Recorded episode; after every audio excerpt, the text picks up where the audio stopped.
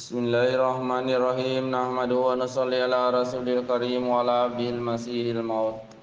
Saudara jemaah yang kami muliakan dimanapun berada, assalamualaikum warahmatullahi wabarakatuh. Mari kita pada sore hari ini setelah telah melaksanakan salat asar melanjutkan menyimak sabda-sabda junjungan kita yang mulia Nabi Muhammad Rasulullah sallallahu alaihi wasallam dalam kitab hadis Riyadhus Shalihin. Kita sudah sampai ke bab orang-orang yang memberi minum kepada orang banyak adalah yang terakhir minum. Allahumma salli ala Muhammad wa ala ali Muhammad kama sallaita ala Ibrahim wa ala ali Ibrahim fil alamin innaka Hamidum Majid. An Abi Qatadah radhiyallahu anhu anin Nabi sallallahu alaihi wasallam qala sakil qaumi akhiruhum yakni akhiruhum syurba. Rawahu Tirmizi wa qala haditsun hasan sahihun. Dari Abu Qatadah radhiyallahu anhu dari Nabi sallallahu alaihi wasallam dia bersabda, orang yang melayani minum orang banyak hendaklah ia paling akhir minum di antara mereka. Maksudnya dia adalah orang yang paling akhir minum. Hadis riwayat Tirmizi. Kemudian hadis berkenaan tentang boleh minum dari bejana yang suci selain emas dan perak. Boleh juga minum dari sungai atau lainnya tanpa menggunakan gelas atau tangan, tapi haram menggunakan wadah emas atau perak untuk makan atau minum. Begitu juga untuk bersuci dan lain-lain. An-Anas radhiyallahu anhu qala hadarati hadarati shalah faqama man kana qaribad dari ila ahlihi wa baqiya qaumi wa utiya Rasulullah sallallahu alaihi wasallam bimihdab min hijarah Fasagarul mihdabu ayyabsutu abisuta fihi kaffahu fatawadda'a qaumu kulluhum qalu kam kuntum qala samanina wa ziyadah muttafaq alaihi. Hazi riwayatul Bukhari wa fi riwayati lahu wa li muslimin anna nabiyyu sallallahu alaihi wasallam da'a bi na'i mimma'i wa utiya bi qadah rah rahin fihi syai'un mimai fawada'a asabiyahu bihi qala Anas faja'altu anzuru ila ma'i yambu'u min baini asabihi wa harartu man tawadda'a ma baina sab'ina ila samanin. Artinya dari Anas radhiyallahu anhu dia berkata, waktu salat telah tiba. Kemudian orang-orang yang rumahnya dekat pergi ke keluarganya untuk mengambil air wudu di sana. Tinggal orang-orang yang rumahnya jauh. Kemudian Rasulullah shallallahu alaihi wasallam menerima bejana yang kecil sehingga tidak muat untuk tam, tapak tangan yang dihamparkan ke dalamnya. Begitu juga airnya amat sedikit. Kemudian orang-orang sama-sama berwudu daripadanya. Mereka para sahabat yang mendengar cerita ini berkata, berapakah jumlah kalian saat itu? Perawi berkata delapan puluh orang lebih. Dalam lapas lain dalam eh, lapas hadis di atas menurut hadis riwayat Bukhari. Menurut riwayat Muslim, sesungguhnya Nabi sallallahu alaihi wasallam minta agar diambilkan tempat yang berisikan air. Kemudian beliau menerima bejana yang lebar. Beliau meletakkan jari-jarinya ke dalam bejana. Kemudian Anas berkata, kemudian aku melihat air memancar dari sela-sela jari-jari beliau. Kemudian aku memperkirakan jumlah orangnya antara tujuh puluh atau sampai delapan puluh orang.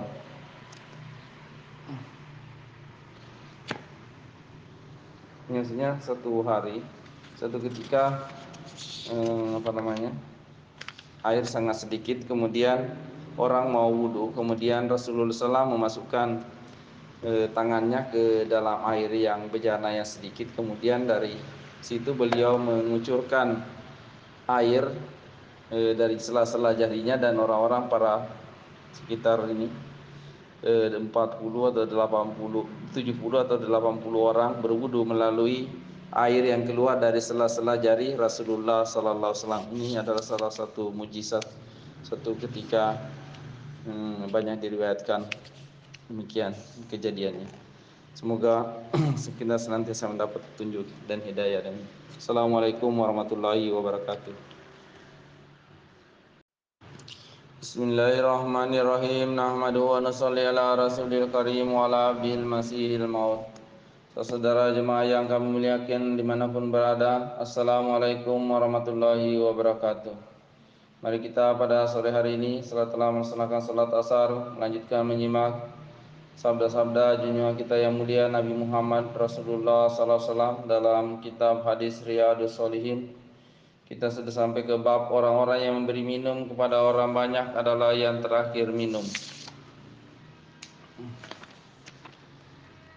Allahumma salli ala Muhammad wa ala ali Muhammad kama sallaita ala Ibrahim wa ala ali Ibrahim fil alamin innaka Hamidum Majid.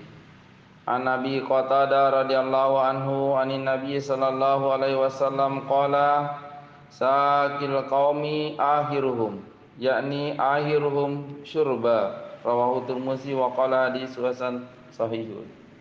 Dari Abu Qatadah radhiyallahu anhu dari Nabi sallallahu alaihi wasallam dia bersabda, orang yang melayani minum orang banyak, hendaklah ia paling akhir minum di antara mereka. Maksudnya dia adalah orang yang paling akhir minum. Hadis riwayat Tirmizi. Kemudian hadis berkenaan tentang boleh minum dari bejana yang suci selain emas dan perak. Boleh juga minum dari sungai atau lainnya tanpa menggunakan gelas atau tangan, tapi haram menggunakan wadah emas atau perak untuk makan atau minum. Begitu juga untuk bersuci dan lain-lain. Ananas radhiyallahu anhu qala hadarati hadarati shalah faqama man kana qaribad dari ila ahlihi wa baqiya qaumi wa utiya Rasulullah sallallahu alaihi wasallam bimihdab min hijarah fasagarul mihdabu ayyabsutu abisuta fihi kaffahu fatawaddaa qaumu kulluhum qalu kam kuntum qala samanina wa ziyadah muttafaq alaih. Hazi riwayatul Bukhari wa fi riwayati lahu wa li muslimin anna nabiyyu sallallahu alaihi wasallam da'a bi na'i mimma'i wa utiya bi qadah rah rahin fihi shay'un mimma'i fa wada'a sabiyahu bihi qala anas waja'altu anzuru ila ma'i yambu'u min baini asabihi wa harartu man tawadda'a ma baina sab'ina ila samanin. Artinya dari Anas radhiyallahu anhu dia berkata, waktu sholat telah tiba, kemudian orang-orang yang rumahnya dekat pergi ke keluarganya untuk mengambil air wudu di sana. Tinggal orang-orang yang rumahnya jauh. Kemudian Rasulullah menerima bejana yang kecil sehingga tidak muat untuk Tam, tapak tangan yang dihamparkan ke dalamnya. Begitu juga airnya amat sedikit. Kemudian orang-orang sama-sama berwudu daripadanya. Mereka para sahabat yang mendengar cerita ini berkata, berapakah jumlah kalian saat itu? Perawi berkata delapan puluh orang lebih. Dalam lapas lain dalam eh, lapas hadis di atas menurut hadis riwayat Bukhari. Menurut riwayat Muslim, sesungguhnya Nabi Sallallahu Alaihi Wasallam minta agar diambilkan tempat yang berisikan air. Kemudian beliau menerima bejana yang lebar. Beliau meletakkan jari-jarinya ke dalam bejana. Kemudian Anas berkata, kemudian aku melihat air memancar dari sela-sela jari-jari beliau. Kemudian aku memperkirakan jumlah orangnya antara tujuh puluh atau sampai delapan puluh orang.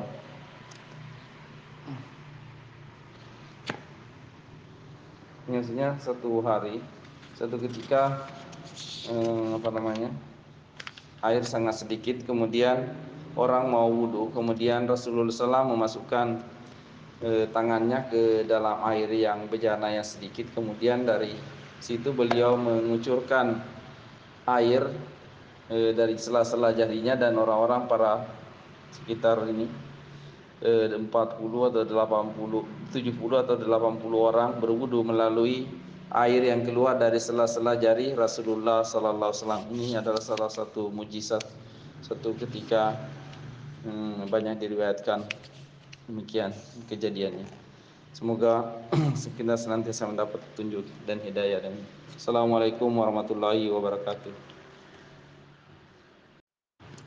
Bismillahirrahmanirrahim. Nahmadu wa nusalli ala Rasulil Karim wa ala abdil masihil maut. Saudara jemaah yang kami muliakan dimanapun berada, assalamualaikum warahmatullahi wabarakatuh. Mari kita pada sore hari ini setelah melaksanakan salat asar melanjutkan menyimak sabda-sabda junjungan kita yang mulia Nabi Muhammad Rasulullah sallallahu alaihi wasallam dalam kitab hadis Riyadhus Shalihin. Kita sudah sampai ke bab orang-orang yang memberi minum kepada orang banyak adalah yang terakhir minum. Allahumma salli ala Muhammad wa ala ali Muhammad kama sallaita ala Ibrahim wa ala ali Ibrahim fil alamin innaka Hamidum Majid. An Abi Qatadah radhiyallahu anhu anin Nabi sallallahu alaihi wasallam qala saqil qaumi akhiruhum yakni akhiruhum syurba rawahu Tirmizi wa qala haditsun hasan sahihun. Dari Abu Qatadah radhiyallahu anhu dari Nabi sallallahu alaihi wasallam dia bersabda, orang yang melayani minum orang banyak hendaklah ia paling akhir minum di antara mereka. Maksudnya dia adalah orang yang paling akhir minum. Hadis riwayat Tirmizi. Kemudian hadis berkenaan tentang boleh minum dari bejana yang suci selain emas dan perak. Boleh juga minum dari sungai atau lainnya tanpa menggunakan gelas atau tangan, tapi haram menggunakan wadah emas atau perak untuk makan atau minum. Begitu juga untuk bersuci dan lain-lain. Anas radhiyallahu anhu qala hadarati hadarati shalah faqama man kana qaribad dari ila ahlihi wa baqiya qaumi fa utiya Rasulullah sallallahu alaihi wasallam bimihdab min hijarah fasagarul mihdabu ayyabsutu absuta fihi kaffahu fatawaddaa qaumu kulluhum qalu kam kuntum qala samanina wa ziyadah mutabaq walai. Hazi riwayatul Bukhari wa fi riwayati lahu wa li muslimin anna nabiyyu sallallahu alaihi wasallam da'a bi na'i mimma'i wa utiya bi qadah rah rahin fihi syai'un mimma'i fa wada'a asabiyahu bihi qala Anas waja'altu anzuru ila ma'i yambu'u min baini asabihi wa harartu man tawadda'a ma baina sab'ina ila samanin. Artinya dari Anas radhiyallahu anhu dia berkata, waktu salat telah tiba. Kemudian orang-orang yang rumahnya dekat pergi ke keluarganya untuk mengambil air wudu di sana. Tinggal orang-orang yang rumahnya jauh. Kemudian Rasulullah menerima bejana yang kecil sehingga tidak muat untuk tam, tapak tangan yang dihamparkan ke dalamnya. Begitu juga airnya amat sedikit. Kemudian orang-orang sama-sama berwudu daripadanya. Mereka para sahabat yang mendengar cerita ini berkata, berapakah jumlah kalian saat itu? Perawi berkata delapan puluh orang lebih. Dalam lapas lain dalam eh, lapas hadis di atas menurut hadis riwayat Bukhari. Menurut riwayat Muslim, sesungguhnya Nabi sallallahu alaihi wasallam minta agar diambilkan tempat yang berisikan air. Kemudian beliau menerima bejana yang lebar. Beliau meletakkan jari-jarinya ke dalam bejana. Kemudian Anas berkata, kemudian aku melihat air memancar dari sela-sela jari-jari beliau. Kemudian aku memperkirakan jumlah orangnya antara tujuh puluh atau sampai delapan puluh orang.